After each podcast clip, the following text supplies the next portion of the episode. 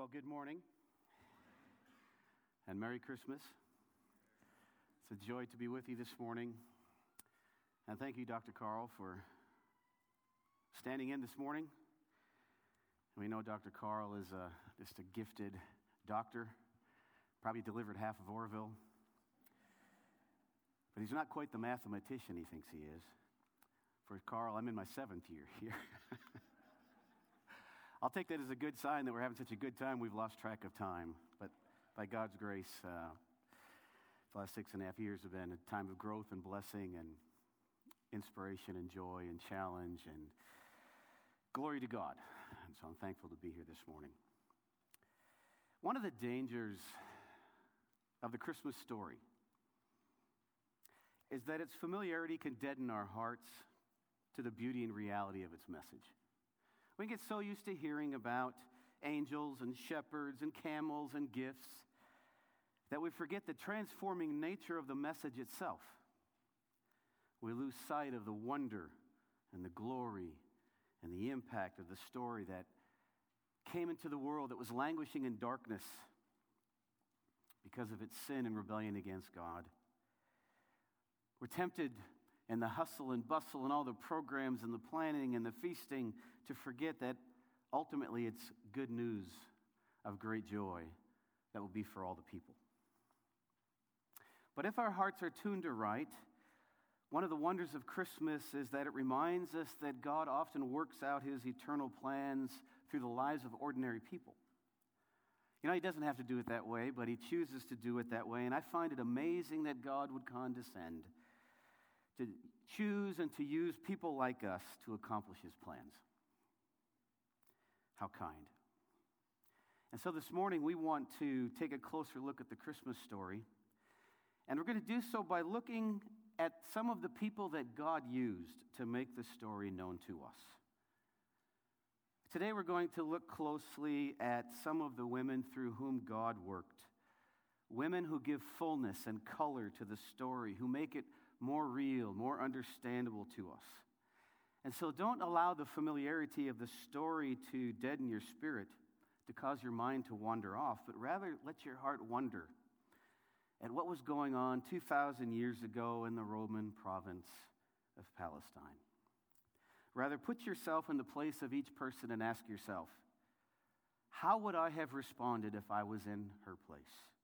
How would the story have been written if it had happened to me. And then open your hearts to allow God to speak to you and cause you to rejoice in a deeper way because of this good news of great joy that will be for all the people. And so, as we prepare to take a fresh look at some of the story, people that God used in the story, let's turn to Him first and ask His blessing as we pray. Father, as we turn to you this morning, we're so thankful that Christ is born for us. We're so thankful that we can join in singing with the angels and singing with the shepherds and singing and rejoicing with the magi, all who came to worship Christ. And Father, we have come this morning because we want to do the same. And as you've given us this story, and as it is true, rooted in history, we ask you to make it to come alive anew and afresh in our hearts this morning. And so teach us as we spend time in your word, as we commit ourselves to you in Jesus' name. Now, I'm going to look at several different passages this morning, and we're going to read through them, and we're going to let the scriptures tell us the story. So I'm not going to ask you to stand as we read the scriptures this morning, as is our habit. But what I'd like you to do is stand in your heart as I read these passages with reverential awe of what God is saying to us, and listen to it as if it's happening for the very first time. The first one we're going to look at is the story of Elizabeth. The Lord has removed my shame.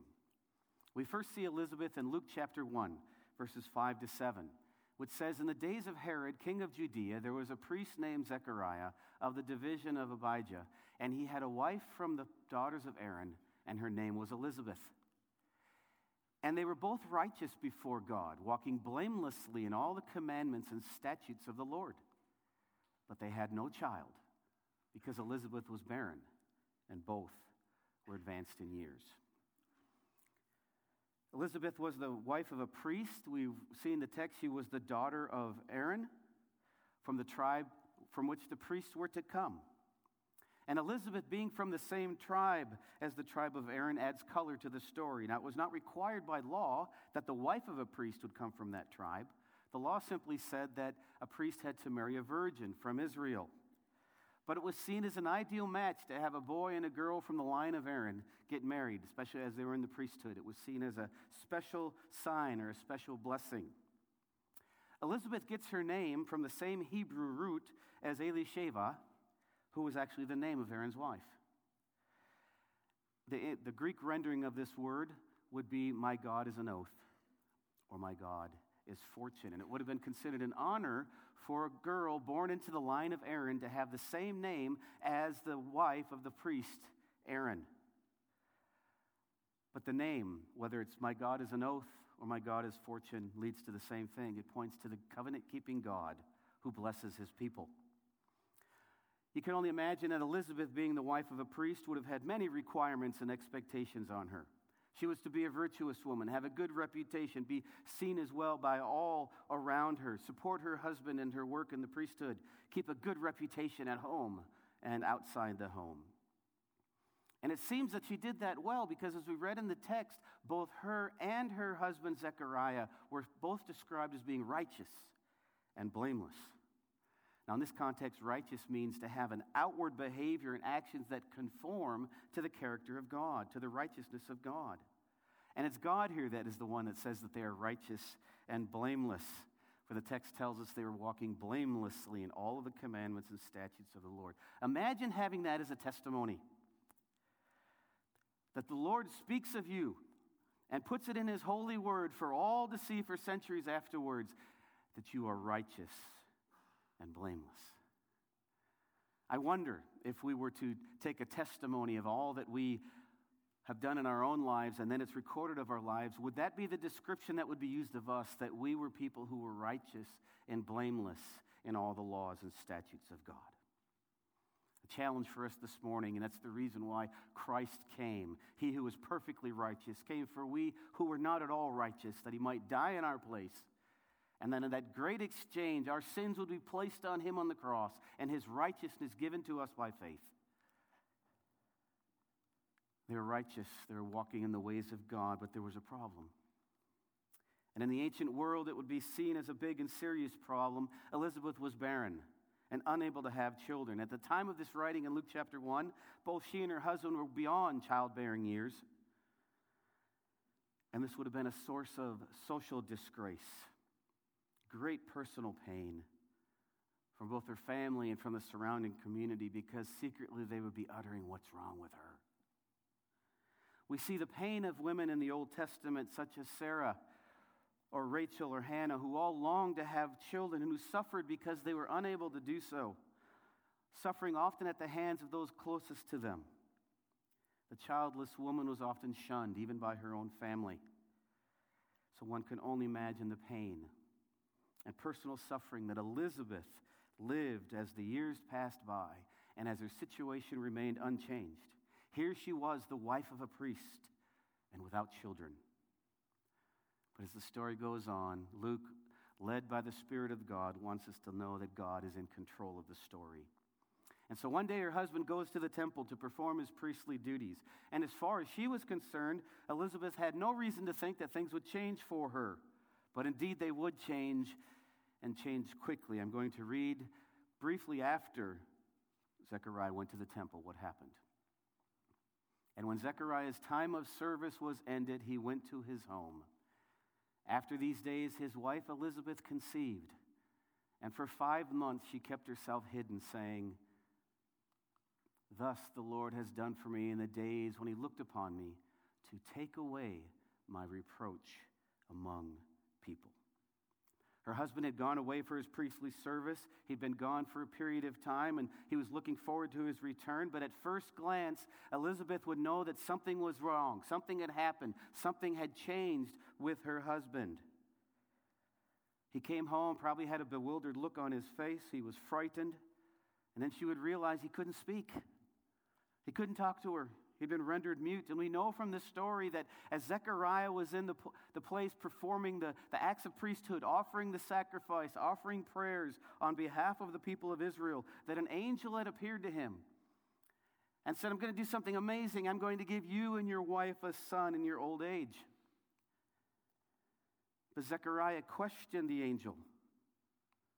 And because of his doubt, because he would not proclaim what God had told him to do, because he expressed doubt, God said, I'm not going to let you speak at all, and renders him mute.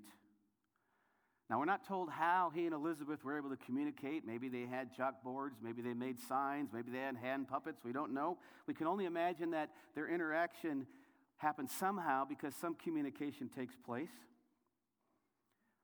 But at the deepest level, it's difficult to share their thoughts, desires, emotions. Imagine having a spouse who is unable to communicate with you.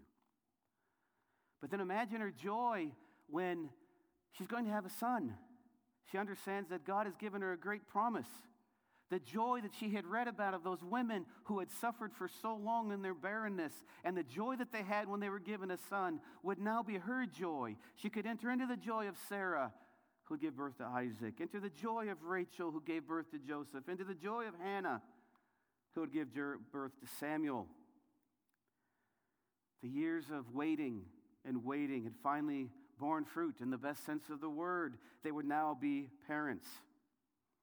But in addition to all of that, the shame and reproach that she had been feeling was now gone. She recognized that the Lord has lifted this from her. And the perfect tense that is used in the original language means that God has fully, completely lifted her burden and shame. There's joy, there's relief mixed together. Her reproach is gone. She rejoices in the Lord.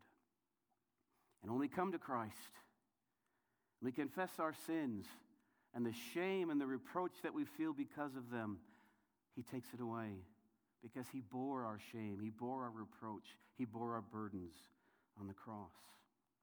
But here we find Elizabeth rejoicing, and yet the situation is still a bit strange. She's pregnant, something she had longed for for many years, but her husband's unable to talk with her about all that's going to happen. Parents that are expecting children usually talk about the dreams and hopes and joys they have for their children. Naturally, women want to hear the thoughts and ideas of their husbands. They want active communication, not silence. And yet, silence was forced upon them. And yet, even still, we see Elizabeth rejoicing. She says, The Lord has taken away my reproach. Can you imagine the relief that she feels? And this is a great blessing. It's a foreshadowing not only of the message of Christmas, but it's related to the Christmas of Easter, where, as I said, Jesus bears the shame and reproach of his people, takes them away. And now let's continue as we move on to Luke and we go down to verse 39. In those days, Mary arose and went with haste into the hill country to a town in Judah, and she entered into the house of Zechariah and greeted Elizabeth. And when Elizabeth heard the greeting of Mary, the baby leaped in her womb. And Elizabeth was filled with the Holy Spirit. And she exclaimed with a loud cry, Blessed are you among women, and blessed is the fruit of your womb. And why is it granted to me that the mother of my Lord should come to me? For behold, when the sound of your greeting came to my ears, the baby in my womb leaped for joy. And blessed is she who believed that there would be a fulfillment of what was spoken to her from the Lord. We'll get to Mary in a moment, but Mary goes and stays with Elizabeth during the final months, perhaps to help her with the delivery. And again, we see that Elizabeth is rejoicing. She rejoices herself when she sees Mary. And then we're told that the baby in her womb rejoices as well upon hearing the voice of Mary. She blesses Mary and recognizes that Mary is the mother of her Lord. Through it all, she recognized her role in God's plan and that God was in control of the situation. She even says, Why is it granted to me that the mother of my Lord should come to me? She says, Not the Lord, but my Lord. She has insight into the nature of the child that Mary is bearing, that it would be the Son of God come in the flesh. And so the emphasis here is on the nature of Mary's baby, who is divine and human not on the nature of Mary herself. Elizabeth knows that the Messiah is now visiting her as he's in the womb of her cousin, Mary. And so we gain insight that, do we not, into the character of Elizabeth? She's called a virtuous woman, a righteous woman, a blameless woman who accepts what God has planned for her, both in the years before her pregnancy and during the pregnancy itself. And we can assume that she raised her child in the, in the fears and admonition of the Lord. For her son would grow up to be cousins with the son of Mary. And yet, she accepts the fact that the son of another woman will be greater than her own son. She knows that the son that she has been given will be the forerunner to the Lord, will be the one that proclaimed the way of the Lord. And how many women will be ready to accept that their son will play second fiddle to the son of another woman? And yet we see, Mary, we see Elizabeth rejoicing. She impresses me because every time we hear her speak, she's praising, she's rejoicing, she has the joy of the Lord in her heart. And she raised her son well to recognize that they were to defer to the plan of God. For it would be 30 years later that her own son, speaking of the other son, Jesus, John would say, He must increase, and I must decrease. John has learned from his mother, Elizabeth, that we defer and accept the plan of God for our lives. And I wonder then, because it strikes right at the heart of who we are, proud and, and stubborn as we are. That Elizabeth shows she's willing to give God glory even when she's not the center point. And I wonder, are we more concerned that God gets the glory than that we get the credit? Elizabeth didn't seek to draw attention to herself. She just gave thanks that God was with her, that God, who was her oath, kept his oath, gave her a son, a son that would proclaim there is yet another son who is far greater. And may we learn from Elizabeth this Christmas what it means to serve the Lord in joyful humility. Well, the second example we want to look at this morning is the example of Mary herself. Mary, who said, I am the Lord's servant. And we're going to read the story that we know well. You may hear it even several times over the next couple of days, and that's okay. It's the truth of God. And on the sixth day of the month, Gabriel was sent from God to a city in Galilee named Nazareth to a virgin betrothed to a man whose name was Joseph of the house of David, and the virgin's name was Mary. And he came to her and said, Greetings, O favored one, the Lord is with you. But she was greatly troubled at this saying and tried to discern what sort of greeting this might be. And the angel said to her, Do not be afraid, Mary, for you have found favor with God. And behold, you will conceive in your womb and bear a son, and you shall call his name Jesus. He will be great and will be called the Son of the Most High. And the Lord God will give to him the throne of his father David, and he will reign over the house of Jacob forever, and of his kingdom there will be no end.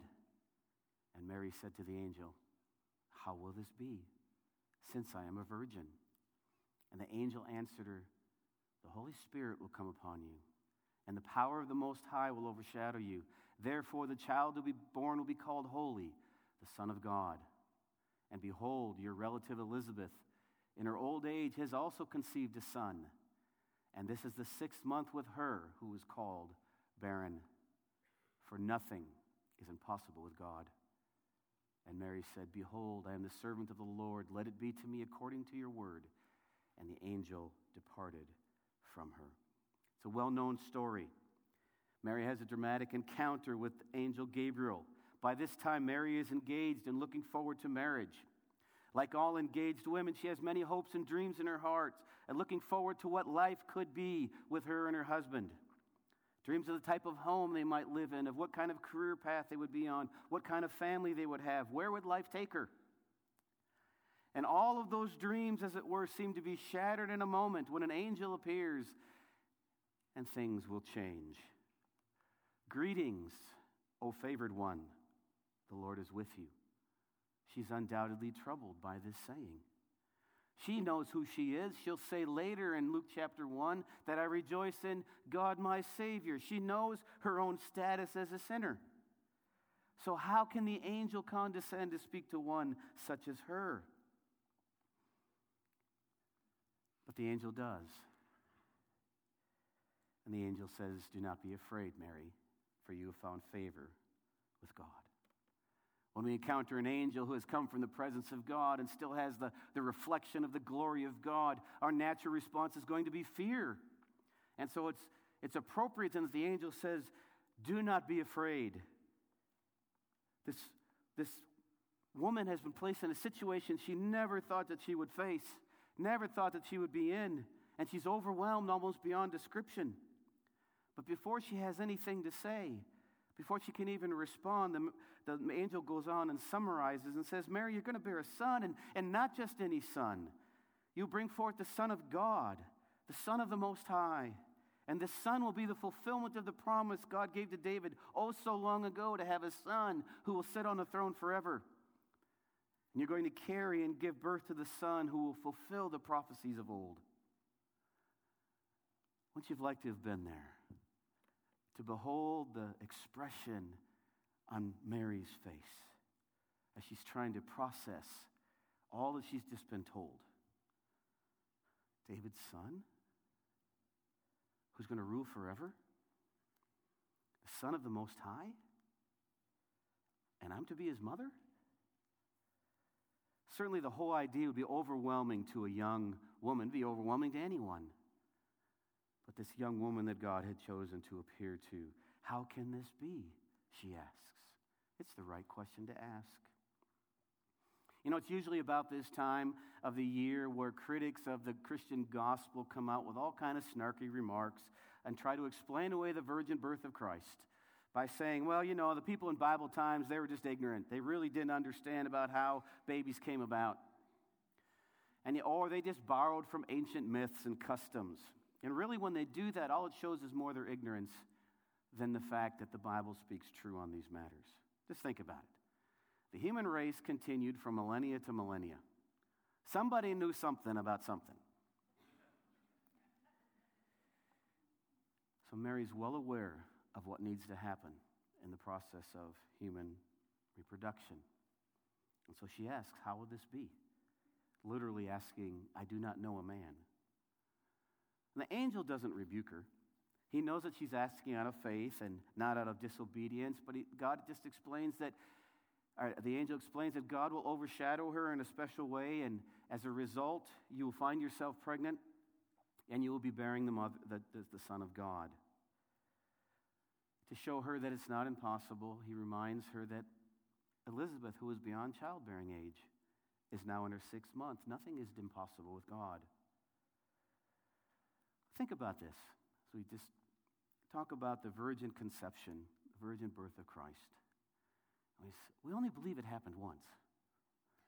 We're not naive people who think it just happens all the time. This is just this strange event that happens and someone is virginally born. No.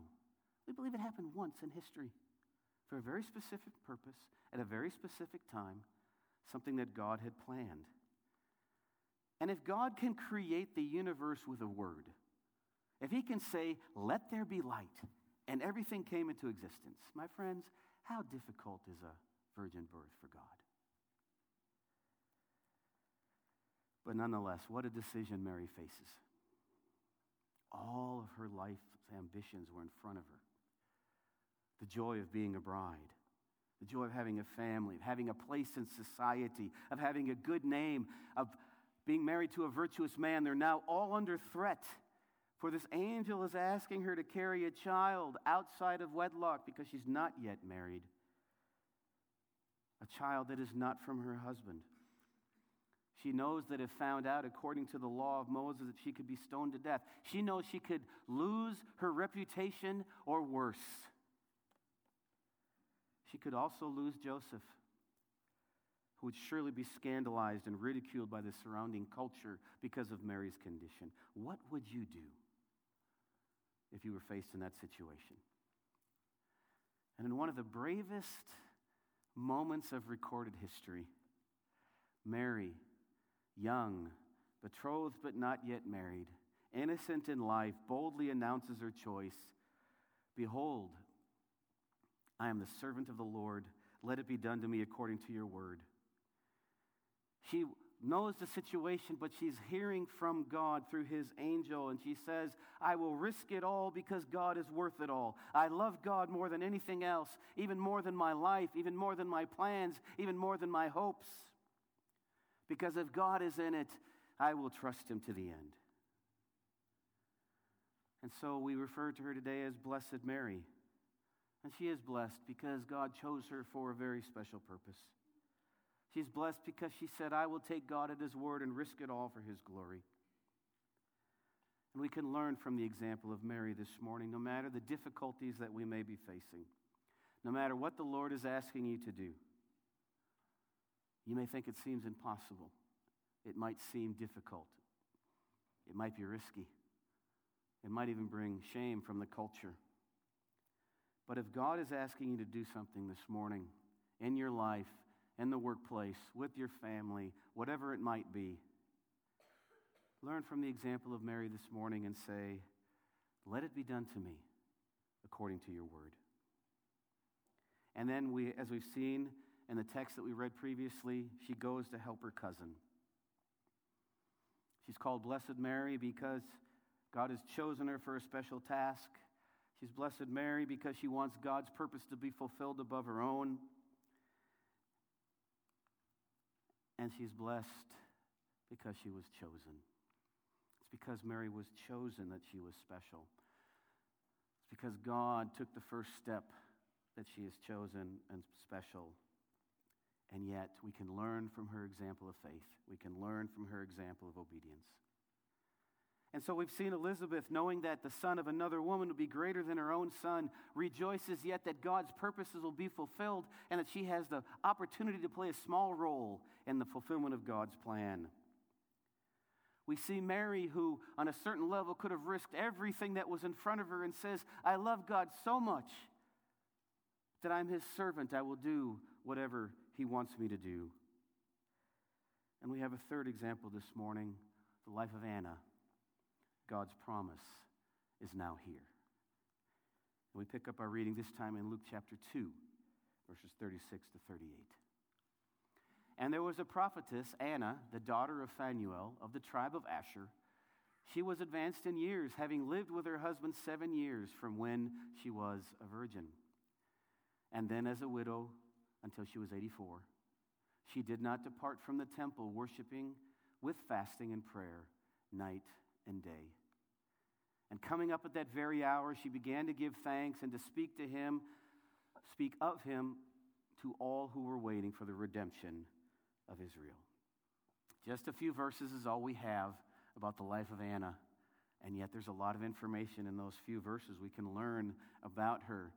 You know, we believe as evangelicals that every word of God is inspired and is useful for teaching, for training in righteousness that the man of God might be complete. And so, even in these few short verses, we can learn several things. First, her name is Anna, which means grace, which is appropriate in the context. That the ultimate display of grace shown in Jesus Christ is, is seen by this woman whose name means grace.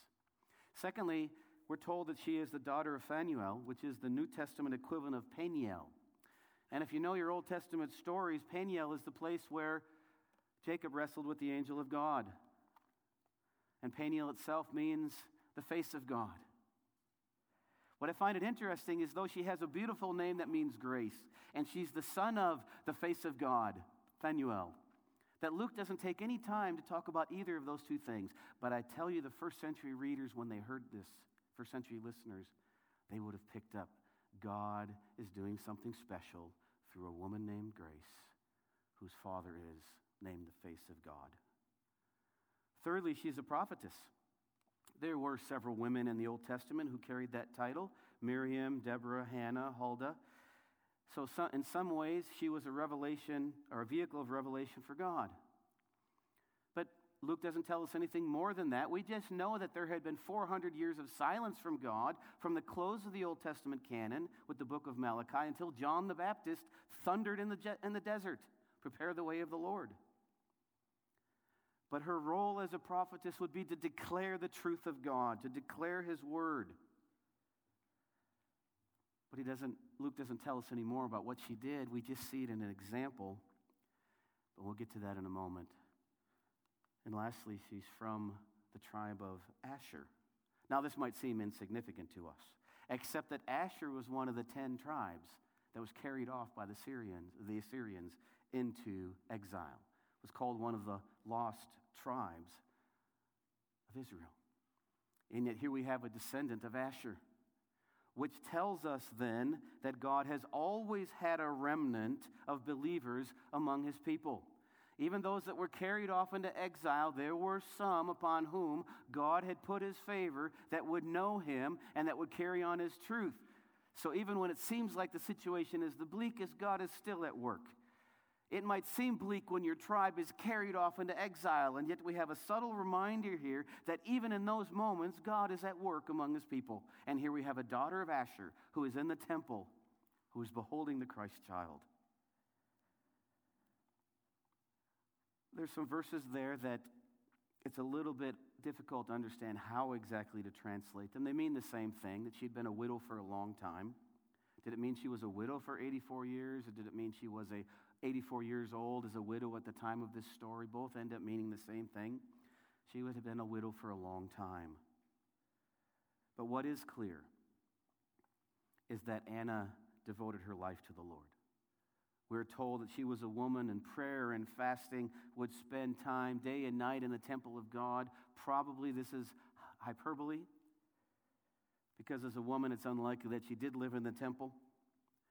But it's, it's Luke's way of saying that she was a devout woman, a virtuous woman, a righteous woman who sought the face of God as a way of life with prayer and fasting. And I hope the tug that you feel in your heart this morning is that that would be a description of you that you would be one who is seen as one who seeks the face of God day and night, even if it means sacrificing time and pleasures that you want as you seek God's face, that you would be a person that day and night just wants to know God more and more. But this woman who was called a prophetess had a role, and that was to declare to others the truth of God. And now she comes into the temple just as Simeon is blessing the, the Christ child. On the day when he's in the temple, when they are presenting him to the Lord on the, on the eighth day and there's circumcision and there's joy, she happens to be there as Simeon is pronouncing the blessing over the child, and her longing that she had been waiting for for years is now fulfilled. She realizes that in this child, her longing to see God's face and the salvation of God and the fulfillment of his promises come. And what does she begin to do? It says she began to speak to all around her of this one that she has seen. She proclaimed him to all who would listen. How great when God answers our prayers. How great when God fulfills our longings. How great when we see the people of God who, when they encounter God, want to proclaim the glories of God and the truths of God, so that God is lifted high and exalted as people encounter God and are saved. She found ho- her hope in the Lord from the time of her widowhood. And now that hope is being fulfilled. And she gladly proclaims to all who would listen this great God. So these three women, Elizabeth and Mary and Anna, serve as wonderful examples for us today. Elizabeth, who rejoices that her shame has been taken away and praises the Lord, even though a son of another would be greater than her own. Mary, this young, engaged woman, risked everything that was dear to her and offered herself fully to the plan of God. Anna, who sought her comfort in the Lord, boldly declaring the coming of the Messiah, who alone could fulfill the longing of her heart and of every human heart. And so we see that the barren gives birth to a prophet. The virgin brings forth the victory of God the widow declares the wonders of God. As we look at the Christmas story and how God works through people so that his will and plan are accomplished, these three women show us an example and the, and the effect of patient, joyful, hopeful expectation in the Lord. Each one of them faced a difficult situation, yet instead of complaining, we find praise. Instead of pushing for her own will, we find each one dependent and patient with God. Instead of ruining and regretting their lot in life, we see faithful expectation that God will use those who are available to Him and that God will honor the faith of those who seek Him. But there's more. Because as great as the story and example of these women are, they point to something even greater and far beyond themselves. They point to someone greater. Elizabeth gives birth to John, who announces the coming of the Messiah, who is the hope and the longing of every heart. Mary gives birth to the Messiah, but she herself would call him my Savior. Anna declares that the Messiah is the fulfillment of God's promise to his people. The one to whom they point, the Messiah, came and absorbed the rejection and the shame of Elizabeth and made it his own on the cross. He stood in the gap for Mary, who was falsely accused and suffered shame, for Jesus himself knew what it was to be wrongly accused and to suffer shame. Jesus knew the loneliness of Anna and the need to, to pursue continuously the relationship with the Father, for it was Jesus' great will to do the will of the Father moment by moment. Jesus came and lived out and fulfilled the difficulties and experiences of these women. And he does the same for all who will confess him as Savior and Lord. And it is this Jesus that we celebrate, who alone is able to meet your deepest needs today. Whatever the challenge is that you are struggling with financial, economic, social, civic, whatever it is He alone is able to meet you and to meet your greatest needs, which is to be forgiven before a holy God so that you might have eternal life with Him forever. This Christmas season, do not keep Jesus at arm's length, but bow before Him as Savior and say, Yes, Lord. I repent of my sins. Yes, Lord, I confess that I need you. Yes, Lord, there is room in my heart for thee. Charles Riggs was a believer who was rough around the edges at the beginning and was not always easy to get along with, but he, he was introduced to the ministry of the navigators.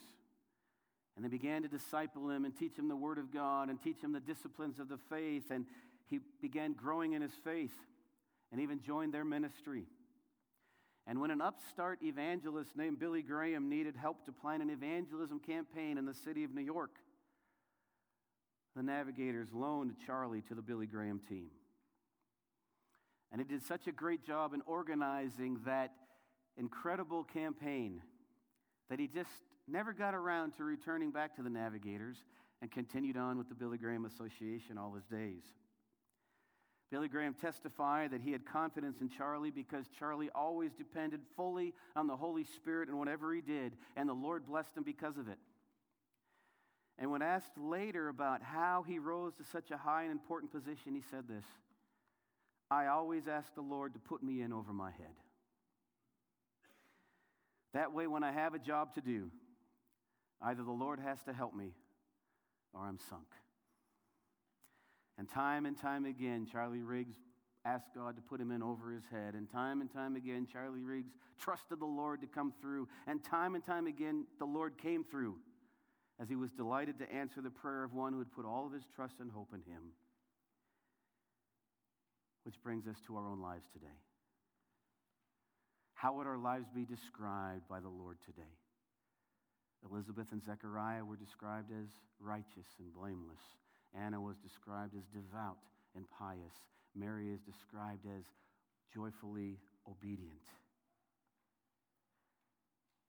What do you think of when you sense that God is asking you to do something that is inconvenient or risky or maybe even a little dangerous? Are you willing to let God lead you in over your head so that He can work through you greatly display his power in and through you, and show you that his purposes are always good. During this Christmas season, let's let God speak to us through his word. And let him show us how he would lead us into ever deeper waters so that we would find ourselves completely dependent upon him. But in finding ourselves completely dependent upon him, we have the most joyful, fruitful, holy, wonderful life we could ever have, and all of that, an eternal life besides.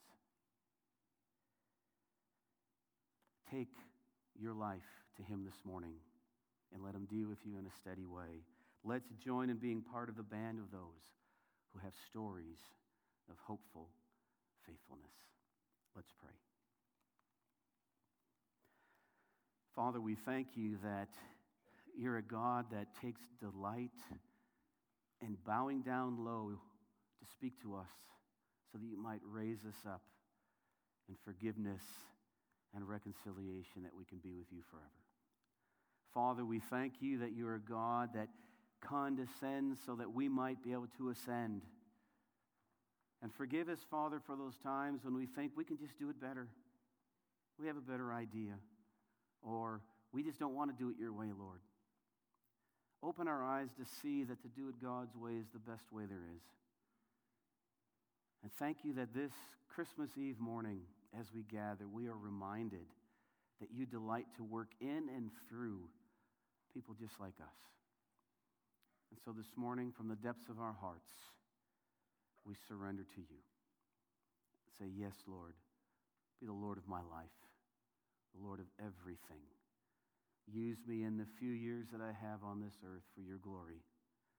Use me to proclaim a great God. Use me to preach and proclaim a great gospel. And fill me with your joy as we, ser- as we serve you. May your joy, Father, be our strength this Christmas and always, as we pray in Jesus' name. Amen.